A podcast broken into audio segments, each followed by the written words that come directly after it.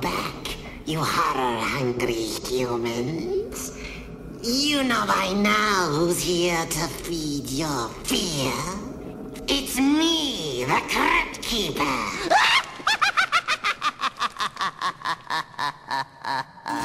Greetings from the Pumpkin Patch and welcome, fellow Halloweeniacs, to the Jack Lantern Press podcast on the Weird Network, where we discuss monsters and Halloween. My name is Michael Picarella. And my name's Tom Picarella. Tonight's episode The EC Archives. Oh, hello, creeps. What you just heard there was a clip from the 1990s TV series Tales from the Crypt. That's because tonight, Tom and I will be talking about the source material for Tales from the Crypt, and that's the EC Archives, which is Dark Horse Comics' reprints series of the classic EC comic books from the 1940s and 50s. These comics include titles like The Haunt of Fear, The Vault of Horror, Weird Science, and of course, Tales from the Crypt. I brought up these books during the last couple episodes of the show, having put them on my Frankenclaws list for Christmas and getting that. Well, actually, I got them before Christmas as an early gift, but uh, Tom, you put some on your Frankenclaws list for Christmas, and you got some for Christmas and on your birthday. But basically, tonight, the two of us have, uh, or we're going to be talking about these things. We've been digging into them since Christmas, enjoying them, um, and maybe wanting something a little more from them.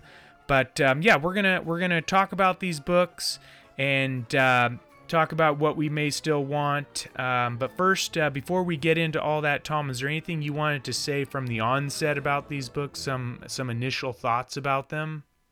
Well, I think I think at first, you know, when you brought them up, obviously the cover, the covers, and and just the the the style, I think of these, they just looked neat. I wasn't a hundred percent sure because you know how sometimes, you know, the way that the comics are right now, you know, they're so detail oriented. They I think they focus more on pictures rather than you know the stories. Um, Right, You know, I don't know if that's like one hundred percent true to to you know all comics you know nowadays but you know when you when you go on Amazon which is where we purchase most of these um which I think is where we put purchased all of them uh when I went Yeah, on I Amazon and I was Well, initially Frankenclaws. I don't know well, if you yeah, got them yeah, from but- actually that's true. But uh yeah I I mean uh, honestly when when I went in and and I originally started you know looking at you know just the inside of of some of these I wasn't a hundred percent sure that I was going to be absolutely pumped on it uh, but then I got it, and, and then it, it all changed from there. But we'll go into that later. But yeah, no, I, I, I got I got a couple from from Frankenclaws, and then turned around and got really excited and you know started ordering more. Yeah, and uh, you got one for Dad. I got I got a weird science one for Dad. Matt sent me a Christmas gift, so I sent him a Tales from the Crypt for his Christmas gift. So yeah, I feel like it's a good gift to give for Halloween lovers, horror lovers. But uh, yeah, I'm I if you're ready, I'm ready to to get started. Yeah, All right, well, without further ado, let's go ahead and do that. Let's dig in.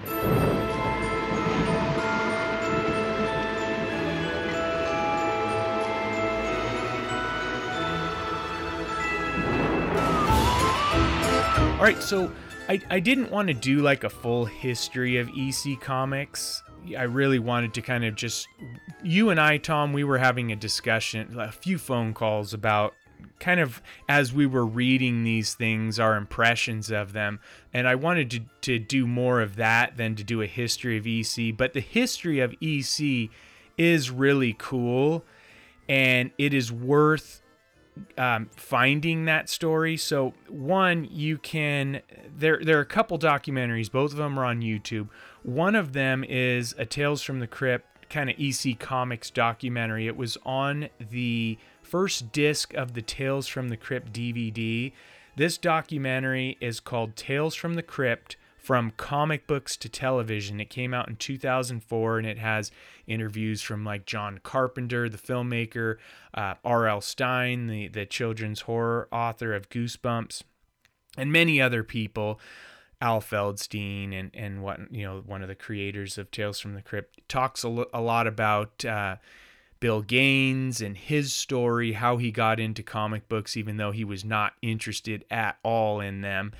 How EC Comics became what it was with their horror comics, where they came from, where they went, and how uh, basically EC became Mad Magazine and that was all they had. That kind of was what saved them. But that story is definitely worth getting into. So, in the show notes, uh, we will include two links one link to that documentary, and then there's a YouTube video from uh, the Secret Galaxy YouTube channel. And this guy, this one's called Tales from the Crypt Keeper.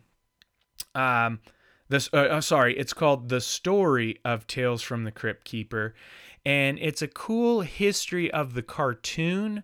But it it does touch on EC Comics. It touches on the Tales from the Crypt TV series, toys, and various other things. The the movies that came out, uh, Demon Knight, Bordello of Blood, and and a few other things. Both of those are very good, not too long histories. But Tom, I think you had a, a few things you did want to say about the the history of, of EC. Yeah, I mean, I, w- I went online and and sort of just gathered up a um like a three paragraph thing. It's more of like a summary of the EC archives. And it starts it says EC Comics was published was a publisher of comic books and magazines that was active from the 1940s to the 1950s. The company was known for its horror, science fiction, and crime comics, which were often characterized by their graphic content and social commentary. EC Comics was founded by Max Gaines, who had previously been involved in the production of All American Comics and National Comics, which was later known as DC Comics. Later, his son Bill Gaines took over and created some of the most famous EC comic titles, which include Tales from the Crypt, The Vault of Horror, The Haunt of Fear, and Weird Science, like you had stated previously. I'm going to mess this word up, but so EC Comics was known for its graphic violence and gore, as well as its and how do you pronounce that word? Sat sat Oh, satirical. Yeah. Satirical. Yeah, so well known for its satirical approach to storytelling. The company's comics were controversial at the time, and they were eventually targeted by the Comics Code Authority, a self regulatory body that was created in response to public concerns about the content of the comics.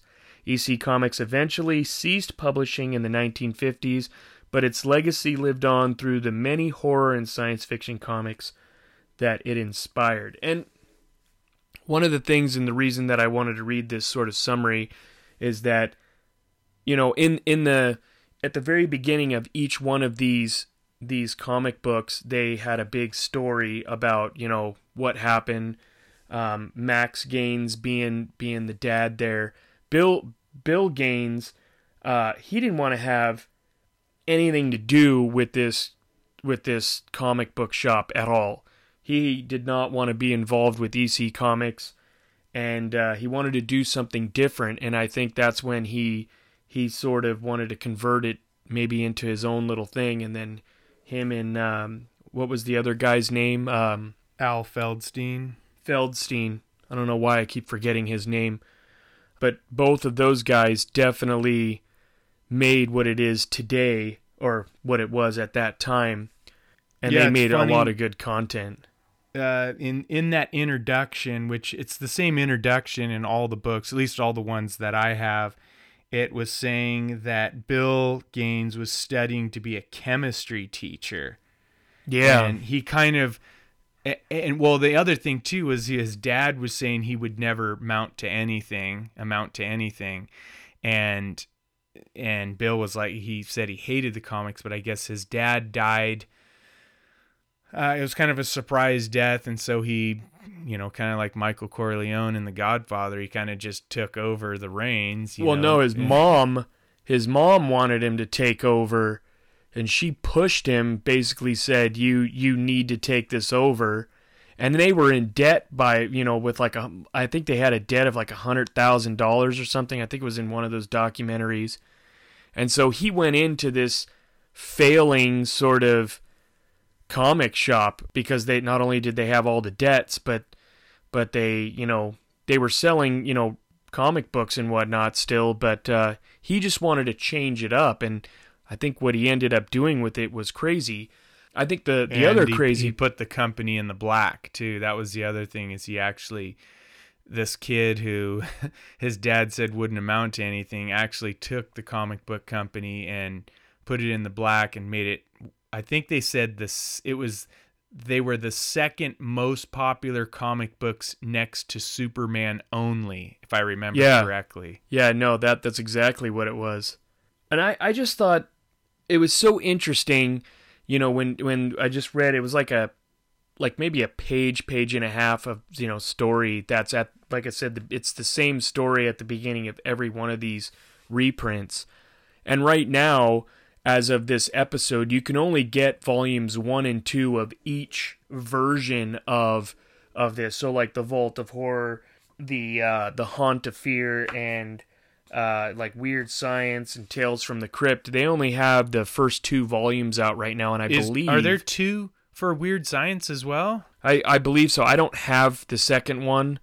Um, Okay, yeah, I just have the first of those. I just have the first of those, and then I got I have the first of everything, and the second of everything except Weird Science. Yeah, and it's pretty cool because in addition to that introduction, they'll have forwards, and those are the ones that are different. So, from the first Tales from the Crypt, there's a forward by John Carpenter. George Lucas does the first Weird Science. R.L. Stine does the first Vault of Horror. And uh, Robert Englund, who played Freddy Krueger, he did the first Haunt of Fear. And then Joe Dante does the second Tales from the Crypt. And so it's like all these people who were Yeah, you got- inspired. You got uh, John Landis who does the uh, cool. the Vault of Horror, the uh, Volume Two, and then Tim Sullivan, who does the forward for uh, Volume Two of the Haunt of Fear. Nice. Yeah, So, I mean, I mean, these it- are all people who were inspired by these comics, and there are so many more. Obviously, Stephen King and George Romero, who did Creep Show, which is for anyone who's seen that and knows Tales from the Crypt in these EC comics, know that that was a huge inspiration uh, for for you know from from EC. So they were definitely inspired to do Creep Show, and so Well, many other. I mean, Goosebumps is a direct descendant of Oh, EC huge. comics for sure. Well, even in, in the in the in the forward for Goosebumps, that that one was the one that that really took off for me, and and I think that was the the Vault of Horror Volume One, which is that that's the one that I grabbed first, and I figured, you know what, I'm just gonna start reading that one, and just take them all and go through that whole thing before I start some of the other ones. Now, eventually, I ended up bouncing all around, and there's a reason for that that we'll get into later. But R.L. Stine wrote this forward on on the the Vault of Horror, and it really got me excited about this. Uh, so you know, I opened up the book. It was pouring down rain here. I was off, and you know, I opened the book up and I and I read first the the history of of actual you know Bill Gaines and, and all that sort of stuff in EC, and then went into this forward, and it was and R.L. Stine's talking about how he was at a uh, a barber shop and waiting to get his hair cut and sort of just waiting you know for everybody that you know was there before him and he went over to the table and these EC comics were there and uh, and he started he started reading them and he said he was so stoked about it that he didn't even want to get called on so he took these comics and he went over by the coat rack and he sat down on the floor and was sitting there reading these comics. Now interesting enough and it's not in volume 1 of the Vault of Horror but it's in it's in volume uh, 2 of the Vault of Horror there is a comic in there called The Mask of Horror. And I wanted to start reading it because I've always liked the version that R.L. Stine did, uh, where you know the girl puts the mask on. The on, haunted mask. I, Yeah. the haunted mask, and the girl you know goes to that shop and she puts a mask on because you know um, she wanted to be terrifying and whatnot. And then at the end, basically, and here's a spoiler for anybody who's listening that hasn't read it, is that she couldn't get the mask off um, at the end. Well, this story that I read in The Vault of Horror, which was obviously done way earlier, called The Mask of Horror, this one was almost the same thing. There's this this older guy who is going to like a masquerade and he he goes to this mask horror shop walks in there and this guy said you know hey we're busy we're about to close and the guy was being pushy and so he's like i just need a mask and so the guy says well you know my masks are masks that that um, show the true personality of of the person. And then he puts he you know he buys this mask that he doesn't know because the owner basically just put it in a box and handed it to him. And uh, and then he goes off and as he's walking out with this box in his hand he bumps into this woman who's in a red dress but doesn't really think anything of it. He goes home and i guess he has like this nagging wife that you know just their relationship's not working out. He wants to basically get a divorce. And so he he leaves his wife at home because she wasn't feeling like going to this masquerade thing. So he goes there and he's sitting down there and he's got he put this mask on which was a super ugly looking like skeletal mask. And he's sitting there and this guy says hey let me introduce you to this other girl who ha- who has this obscure mask on. You know you guys would be perfect together. And so he goes over and he meets he's introduced to this girl that he basically bumped into who also went into that mask store. And they both had these weird masks on. Like he had one that was was kind of looking like a tales from the crypt sort of guy and she had one on that looked like a witch. And so they talked all night and they basically were were sitting there you know getting along really well and they're like man you know i just love you and and and i can't wait for the masquerade to be over because you know once it's over we can unmask ourselves and see each other you know in person. So they went to this like little secluded area after everything was over and they went to go unmask and when they did that when they took the mask off, they still continued to look like what the mask was in the front. and so Yeah, I think in the in the haunted mask in R.L. Stine, if I remember, the mask like became part of the person's face. Yeah. I, I don't know if it was stuck or it actually it was it was stuck. She couldn't get it off. yeah okay At least that's what I remember. Um, I read the the book as well as when they they also have it on one of the, TV um, streaming series. stations. Yeah. yeah but it was just it was so neat to have have already read the R.L. Stine. I thought R.L. Stine that was an original writing and and it wasn't. I mean, here it was pulled from from these comic books. And then one more that I really want to mention just cuz like I said, I started really getting excited about these. In the Vault of Horror, there was another comic at the very beginning and I'm pretty sure you read this one. the wax one Yeah, Portrait in Wax. portrait in uh, wax yeah By Johnny Craig. And so as soon as I started reading that, I was like, oh man, this is reminding me of The House of Wax with Vincent Price. And of course, it was almost identical, maybe a little bit of a difference in the comic book as opposed to The House of Wax, which these came out in the 40s, 50s, and that that I believe came out either 52 or 53. So they Uh, I clearly remember took. didn't we look at it it was Uh, a few years few years different i thought I'll have to look it up, came- but it was it, it was just I don't know I don't know what it was. Uh, there was just something about it that that it, it just started bringing me back to the classics, which obviously these comic books are classics, but it was just so neat how Like all of a classic sudden there was a horror reference point.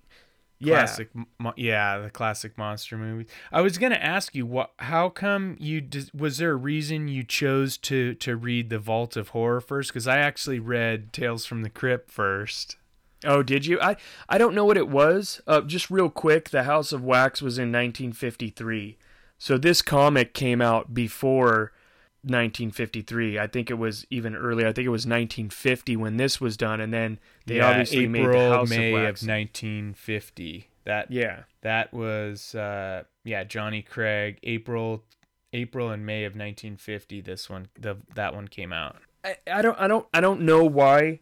I think it was just because you know how when we watched uh like um uh Abbott and Costello meets Frankenstein and they go into the the the house of horrors and there's like it was almost like going down into like this vault. I don't know, there was something about the title, the Vault of Horror, yeah, that just got me excited. Plus the cover was neat where this guy's like digging up this grave and these hands are coming out of the ground. It just it looked neat. And so I was It, it- that was why I you know- started. I actually have some reprint comics, actual comic books. I have a Vault of Horror. I have a um, a Haunt of Fear, but I don't have a Tales from the Crypt. So that was actually why I started reading Tales from the Crypt first. But it's funny because that one has another guy in front of a uh, uh, in front of a grave, and there's a dude coming out of it pulling him under. That was Uh, and then Yeah. I've been I was going back and forth between that and the weird science, and then I started picking out stories here and there between the different ones, but I mostly was focusing on Tales from the Crypt. But I was going to ask you, or what I was thinking is like to talk about the pros of uh, like what are what what we really dig about these things, and then maybe go into uh, later go into what we feel was missing. So, like for me, and I brought this up on one of our previous episodes when I brought up these books. For me, one of the things that really stands out is the storytelling. And there, there are a lot of comic books that I remember reading as a kid, and then even reading when I got older, where it was great artwork, but the stories were just kind of lame. The dialogue was never that great. And I can't say which ones, uh, you know, I don't really remember. I mean, I read a lot of superhero comics, I read like crime comics, but I always felt that the stories were never that great, even though some of the artwork was so great and it made me want to to read more. But but these stories are so cool and the way I kind of describe it is kind of like when you tell a joke, and I know I said this in one of our last episodes, but I'm just going to say it again in case people didn't hear it. But the the way like you tell a joke, it's like there's you know there's a white guy, a black guy, a Mexican guy, and you know the white guy goes in first, and the black guy goes. So you it kind of sets up this pattern, and then it'll end like the third guy or or maybe the fourth guy in in the in some cases in these stories is the punchline or in this case the the horrific tri- uh, twist. And so i like that because i think as human beings we like patterns and we start to see a pattern and then in many cases you try to anticipate the joke or the twist. So i feel like these stories do that. So one we start feeling a pattern and there's like satisfaction in that. And then the twist either surprises us or maybe we guess it. And in many cases i think because these are older comics and so many movies and stories were inspired by these that i kind of knew the twist but it still didn't it was still satisfactory when that twist came. So there were a few of them. I won't spoil which stories, but there were a few stories where it's like, okay, I kind of know where this is going.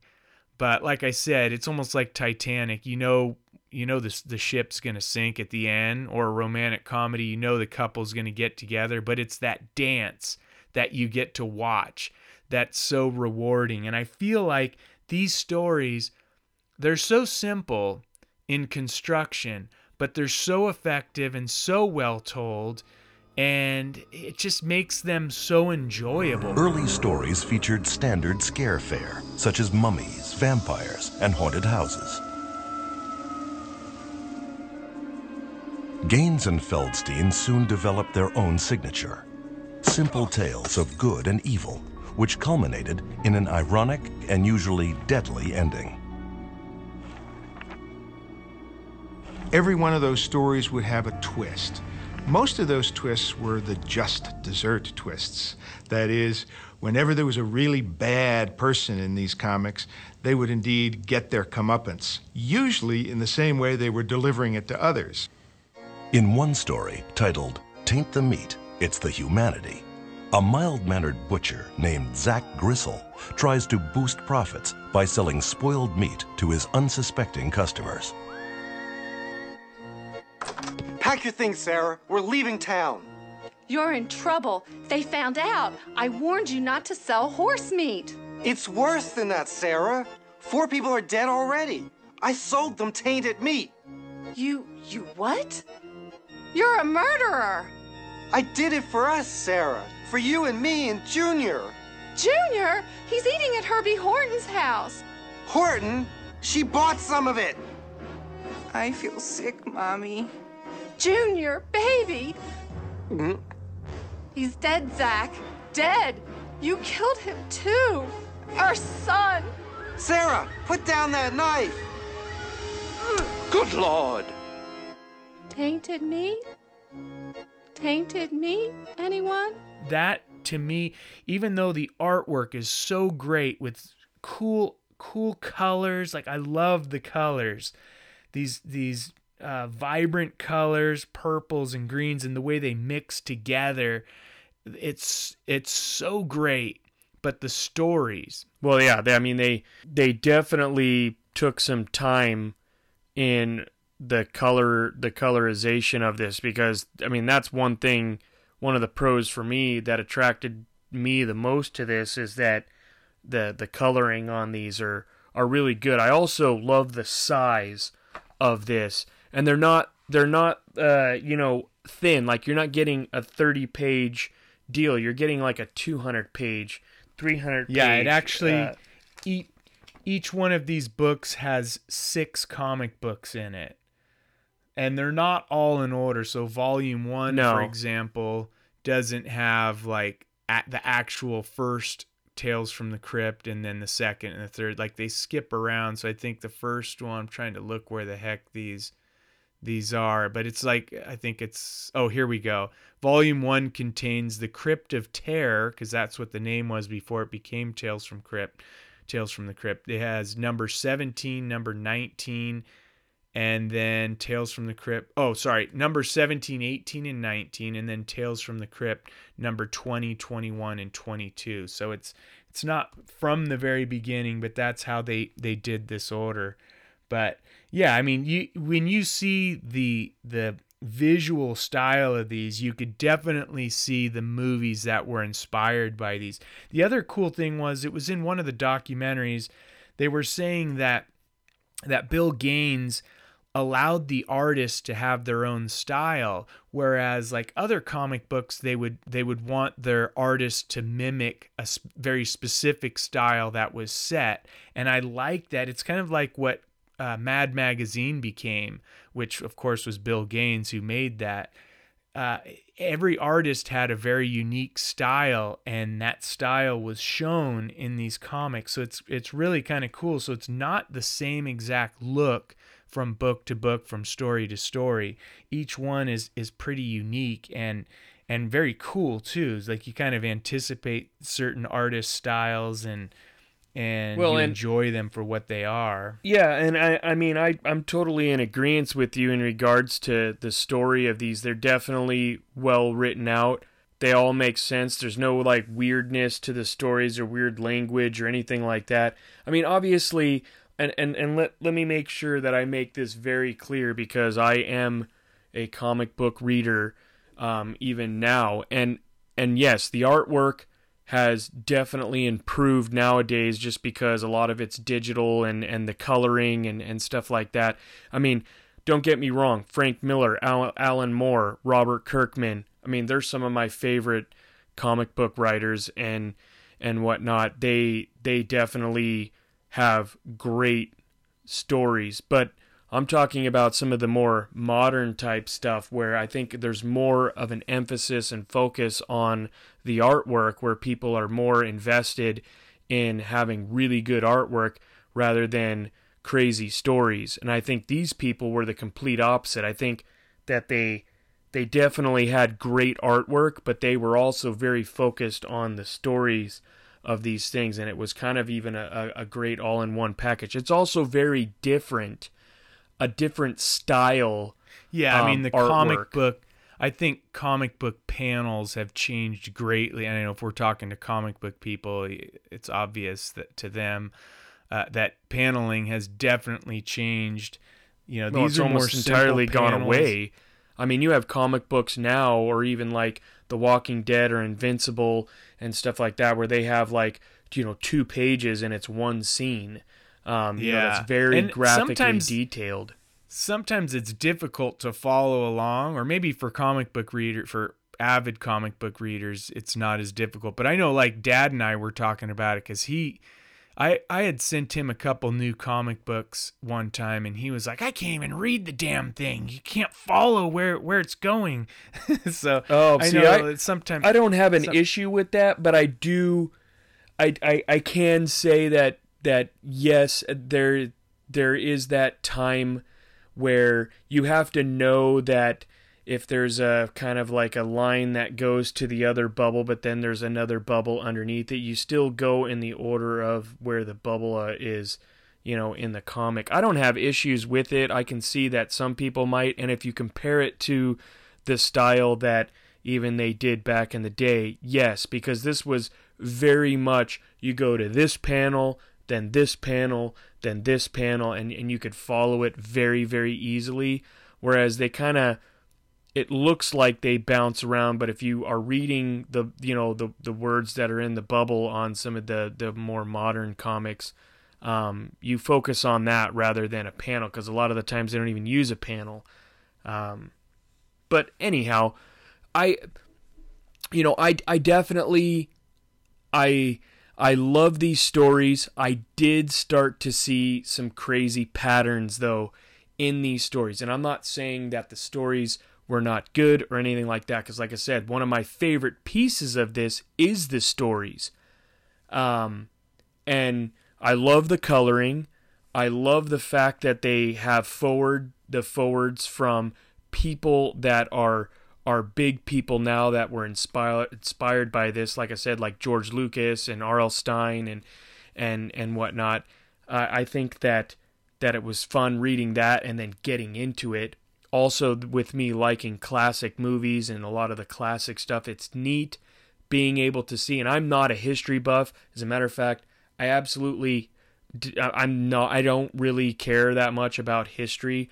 Uh, that's usually you and and uh, and Matt. You guys love the history. I like a lot of tech, but I do actually like being able to sort of like I was saying earlier, have this reference point like, oh, I, I thought that was an original idea, and then you find out like, oh, well, that was in, you know, this early days comic book uh, that people are sort of stealing from. It's kind of like when when we started doing stuff on H.P. Lovecraft, and all of a sudden you're you're seeing all these movies that are coming out, and you're like, oh, well, that, that's that's a Lovecraft story, you know, and you just see that that point where people were so inspired by that author or the you know um, that then all of a sudden you know you see all this other stuff that you thought was new and original but it really isn't. So that that was what i really love about these these comic books. And then yeah, so as we were reading these, we we started kind of hoping for something else. And and I know we had this conversation Tom on the phone, but you you every it's funny because it, I had a couple mess a few messages in a row that I hadn't checked and I listened to them all and one of them was like, dude, these books are awesome. I love this one. It's like House of Wax, R.L. Stine, all this cool stuff about monsters. And then you were like, dude, these stories like i'm noticing like almost every single one of these stories is about someone stealing someone's Yeah. fortune or Well, inheritance that's that's where the patterns came in. yeah and then and then like the next message you were like dude i'm starting to get really pissed off because there's no monsters it's just crime and it's like where's the monsters and i totally i definitely feel the same way because it's it's like what we were talking about on one of the halloweeniacs shows that we did and something that I mean you and I always talked about when we were kids, which is the prime example, Tales from the Crypt the show. You have the opening of the show, you're going through this rainy graveyard up to this old haunted house, into the house, it's all creepy webs and then this cool crypt keeper pops up and laughs all creepy. And it's like, ooh, I love it. Then you get to the show, and there's no monsters, and yeah, it's a maybe a dark tale of horror, but it's you know usually someone who's just getting you know his just desserts or karma for some evil scheme that he had. Yeah. and it's like where where the heck are the monsters? And it's like you want you want that haunted house and that crypt keeper oh, and Oh, yeah, absolutely. I want. I want zombies popping out and mummies and and and Dracula, vampires. I mean, whatever. I mean, it it was every single story that I was reading, although it was creative, you know, but it it. I, I don't I don't know. It was somebody had a fortune and the the husband, you know, was cheating on you know um, you know this with this other girl and so they had to kill the wife or vice versa or you know there was a lump sum of money and they were going to get an inheritance and you know uh, such and such had to kill somebody so they go mad and it, it started becoming this massive pattern which is one of the reasons why i stopped reading the comics in a row and so i started bouncing around like i, I started thumbing through the You comics were a little hunting bit for more monsters. and I was hunting for monsters. And don't get Yeah, me wrong, yeah. there there are monsters in here. But even like well, finally when I went into one of these guides, and I, it might have been the the Tales from the Crypt, or I, I can't remember which one it was, but it was the one where they um, it was a vampire and it was a ghost and it was basically in this jungle and but it turned out to be like the ghost of this woman who was helping the natives and whatnot. And the guy the the husband there didn't like oh, the was that the voodoo one? yeah I think it was called Zombie. was it zombies? Yeah so it wasn't vampires it was zombies and i read that one and i was hoping that maybe there was going to be like a cool sort of monstery type thing but it it sort of was it was a great story but it was really no monster. There there was a ghost and i guess you could technically say that's a monster but i don't know. I i guess i was looking for more but as i have gone through these it looks like they kept a lot of their crime type stuff at the very beginning and then they start getting into some other like more monstery type stuff Yeah, towards they- the ends. In one of the documentaries or maybe I read it somewhere they were saying how the the earlier comics started with vampires and werewolves and things like that and they gradually started becoming more crime comics although they did uh, they they were saying that William Gaines would read crime novels and watch tons of movies. And so a lot of a lot of the ideas came at, from in, inspiration from those. So it's like these aren't even totally original. I, I will say that the weird science stories those are really cool. They're almost like twilight zones like the first Yeah. one where where the guy keeps shrinking. I think that was the first one. And there was one where there's a Yeah, dream within a one. dream with yeah lots of stuff that we've seen well, the of shrinking one was pretty cool because he Yeah. he shrinks down from that science experiment and then he shrinks down so much that then he's like in this universe of a smaller little universe It's like another total uh, other Yeah, it's like human universe inside Yeah. this guy's hand, and he still and then he becomes a shrinking smaller. giant in that universe and then because he's you know constantly shrinking he then becomes minuscule in that universe and then becomes a giant again and then it just keeps repeating and it was actually it was it was pretty I thought it was neat Yeah, Um, very. It's very much like Twilight Zone type feel. I mean, you could definitely see that. You know, who knows? I don't know if Rod Serling read these or not and was was into it because that show was in the '60s. So he very well could have been inspired by these. I don't know. I mean, certainly, you Oh, know, I would Back to the he was. Future, Marty Mc or the the kid, you know, when when when Marty McFly goes back into 19 to 1955 and crashes into that barn, that kid has uh basically what would have been an EC comic. It's supposed to be like a weird science. I forget what it was called in the in the movie, but yeah, it was basically and, and I mean, don't get me wrong though. I mean, these so these cons that we're bringing up are are not anything where I would say don't go down and purchase these because they they are absolutely great. Which in in, in another episode that we're Mike and I are going to do, there's something and and this is just sort of you know maybe people can get excited about this because one of my you know favorite authors is Sir Ar- Sir Arthur Conan Doyle who you know made Sherlock Holmes, but there's this this is just going to validate why Sherlock Holmes, in my opinion, should be in the horror category as well as the crime category because they literally in the EC archives, uh, they're combining horror with crime, and and I I you know we want to really just have a discussion about you know are Sherlock Holmes movies horror, but that'll be a different Yeah, or- episode. Yeah, for me, I was I was gonna say like, and and this is for that episode, but I'm gonna push that Sherlock Holmes movies are Halloween movies, and and I'll have my whole stance when we when we get to that Yeah. episode. But yeah, But I, mean, will this, say though, I, I I have a lot of ways of validating a lot of things about Sherlock Holmes and it being horror related and whatnot.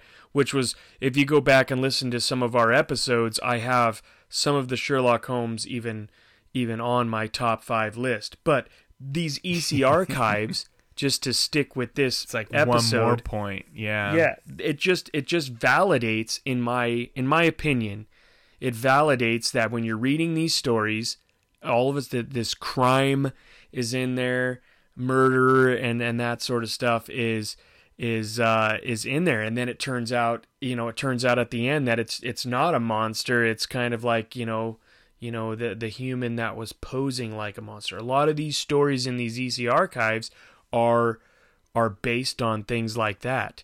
Um, which, like I said, they're still good. It's it's not really a con in my opinion that I'm upset about. I'm upset because I think my my overall expectation was I wanted more monsters, and one of the reasons that that Mike and I actually created um, the Transylvania Traveler book was because of- there's a lot of of things out there that just don't talk about monsters. It's one of the reasons Yeah, why it's I mean Jack O' Lantern Press. I mean, I, th- I feel Yeah. like it's the reason we started this thing. It, it's so that we could put monsters and Halloween at the forefront of the conversation, and it we didn't want you know a cool opening with the crypt keeper and then it's a crime story. We wanted to basically have it be monsters and Halloween, and that's it All the time. Yeah, yeah, all Yeah, the time. and- I mean, and, and that's and that's why we made Transylvania Traveler. That's why our second season was 100% dedicated to Monster Mondays because we want to introduce the world to monsters of what we love and and the Halloween aspect. I mean, uh, Halloween's always been one of our favorite holidays and and uh, it's just I don't know. I uh, it, I, Yeah, I will had the say- expectation, but I still really like these comic books. I will say that when you and I were having the conversations where we were saying, dang, man, I wish there were more monsters, I did go out and get Scary Monsters magazine. And then I got a couple Shutter magazines. And Shutter is kind of like, it's definitely like the EC Comics. And it even has a horror host, but there certainly are more, it seems like there are a lot more monsters in these. Like the a couple issues that I have, there are definitely monsters in there.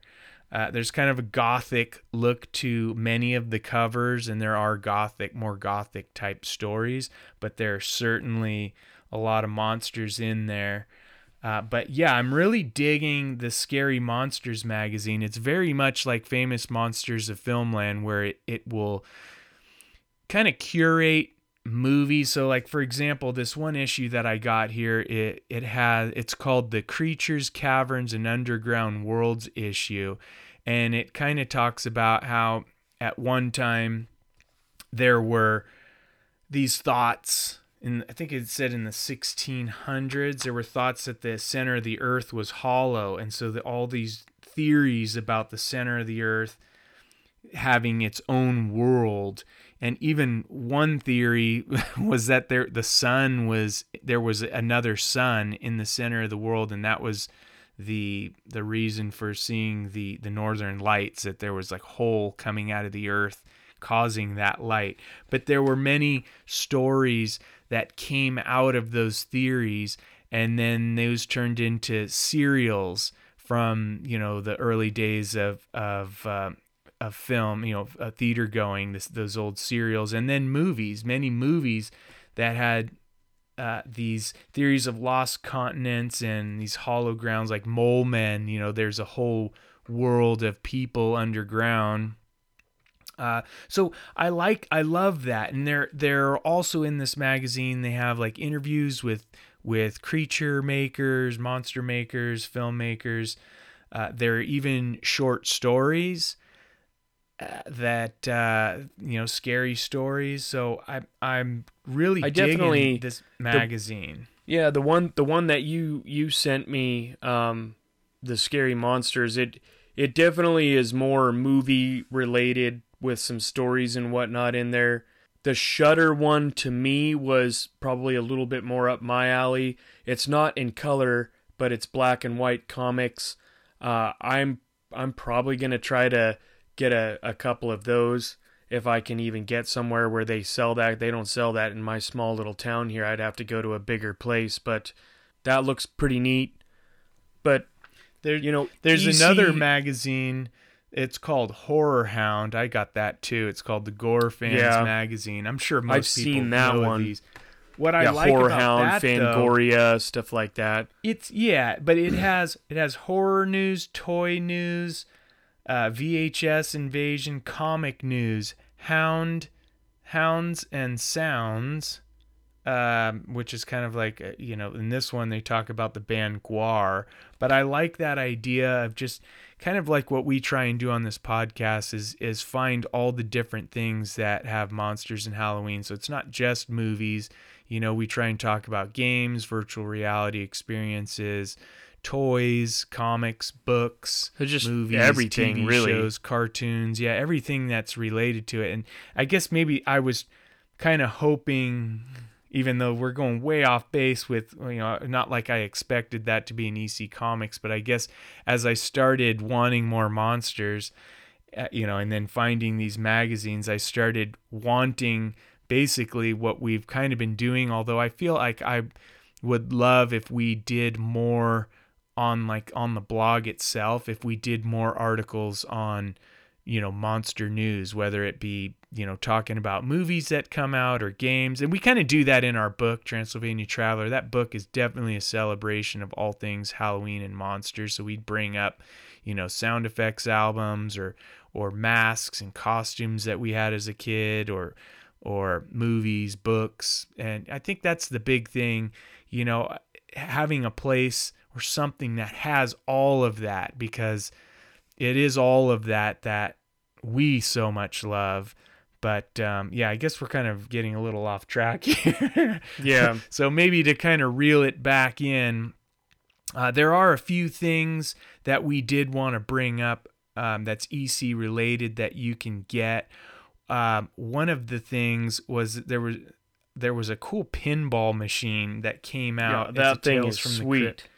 Yeah, we'll leave a link in the show notes for that. In that in that uh, Tales from the Crypt Keeper YouTube video, the guy shows a bunch of old merchandise that came out um, when when Tales from the Crypt Keeper was popular. They had the Tales from the Crypt show, the the two movies that came out. There were actually a, a couple Tales from the Crypt movies. Amicus made a Tales from the Crypt, and I, I'm forgetting now what the other anthology film that they made that was um based on these.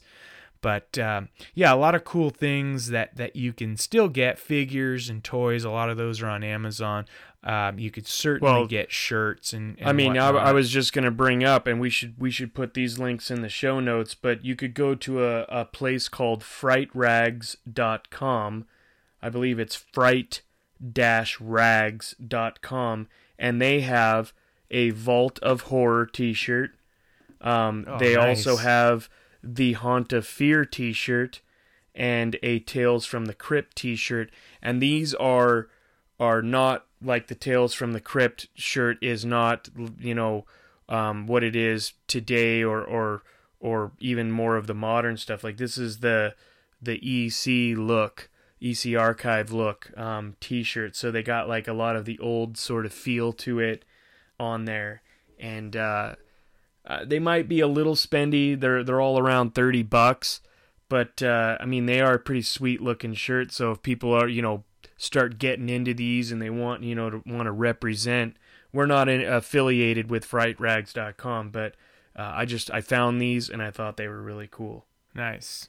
Oh, one of the things that you had on your notes, Tom, was the the Ray Bradbury, the complete Ray Bradbury EC story. So it was pretty Oh, funny yeah. in one of the documentaries or an inner video I saw something. They Bill Gaines and Al Feldstein did a story that I guess was kind of based on a Ray Bradbury story and Ray Bradbury actually contacted them and said, "Hey, you guys printed this story and I didn't get paid anything." And Yeah, I didn't get my Bill royalties. Gaines said, "Yeah, Bill Gaines is like, well, we didn't know how to contact you, and whether that's true, if he n- tried contacting him or not, who knows?" But the bottom line is, uh, Bill Gaines said, "Well, we we would love to pay you if you're interested for your stories." And so he did a bunch of stories in EC Comics, which Al Feldstein raves about. He loves that he was able to work with Ray Bradbury and felt that his stories just raised the bar. And so this book, which is still a hardback, I'm hoping it'll go to paperback because I actually prefer the paperback, but it's called the Complete Ray Bradbury EC Stories. Uh, home to, sorry, it's called Home to Stay, the Complete Rad, Ray Bradbury EC Stories. But we'll we'll give a link to that. Um, but that is definitely one that I want to check out, uh, which should be pretty cool. Yeah. But I uh, mean, that was all the stuff that I had. Was there Yeah, I- anything else, Tom? No, I. I I would honestly just say overall, I'm very pleased with with the purchases that that we we you know I got you know from Frankenclaws as well as my wife got me a couple of these as well as my dad bought a bunch of these for me. So I don't think I bought any of these, uh, but all of all of these. I, I have a lot of them. I have a ton of reading to do. I've read a lot of them. That they're well done. They're well put together. The artwork's great. the The cons are just minimal compared to what you're gonna get. So, like, don't take any of of that stuff, uh, you know, to heart. It it these things are awesome. We wouldn't even do an entire episode if we didn't think these things were something that people should go out and buy. I think. Uh, I think that Dark Horse did a an awesome job with bringing these back, and uh, yeah, you definitely everybody should go out and get these. Yeah, they're these these books are definitely beautiful. It's like glossy paper. The colors are just super vibrant. I mean, these comics are really clean, so they did a great job with these. Uh, you know, I love the paper and the the covers. Like they're just really well made. So, yeah, not that we work for them or anything, but yeah, I highly recommend checking them out. Um, but yeah, that's all that I had to say on on this topic. Anything else, Tom? Before we uh, we call this thing a night. Nope, that'll do it. All right, cool. So uh, that is going to do it for this episode of the Jack Lantern Press podcast. For more about the Monster Universe and the Monster Revolution that's upon us, go to jackolanternpress.com. There you'll also find our book, Transylvania Traveler, which is a humorous travel guide to and through the Monster Universe. And you can call our pumpkin hotline and leave us a message with any questions, suggestions, or your impressions of the show at 323 761 0276. And if you enjoy the show, please give us a rating and a review. It's a big help for the podcast, and we would greatly appreciate it. Now, to take us out, uh, we usually like to play a clip from a Halloween Sounds album that Tom and I had as kids, and I know I've been saying this a lot, and we've been not doing that lately. but but because this evening's episode has ties with one of the coolest theme songs of all time, we just had to do it. So here's Danny Elfman's closing track for the TV series Tales from the Crypt. As always, thanks for joining us this evening, and we'll meet up again soon in the pumpkin patch.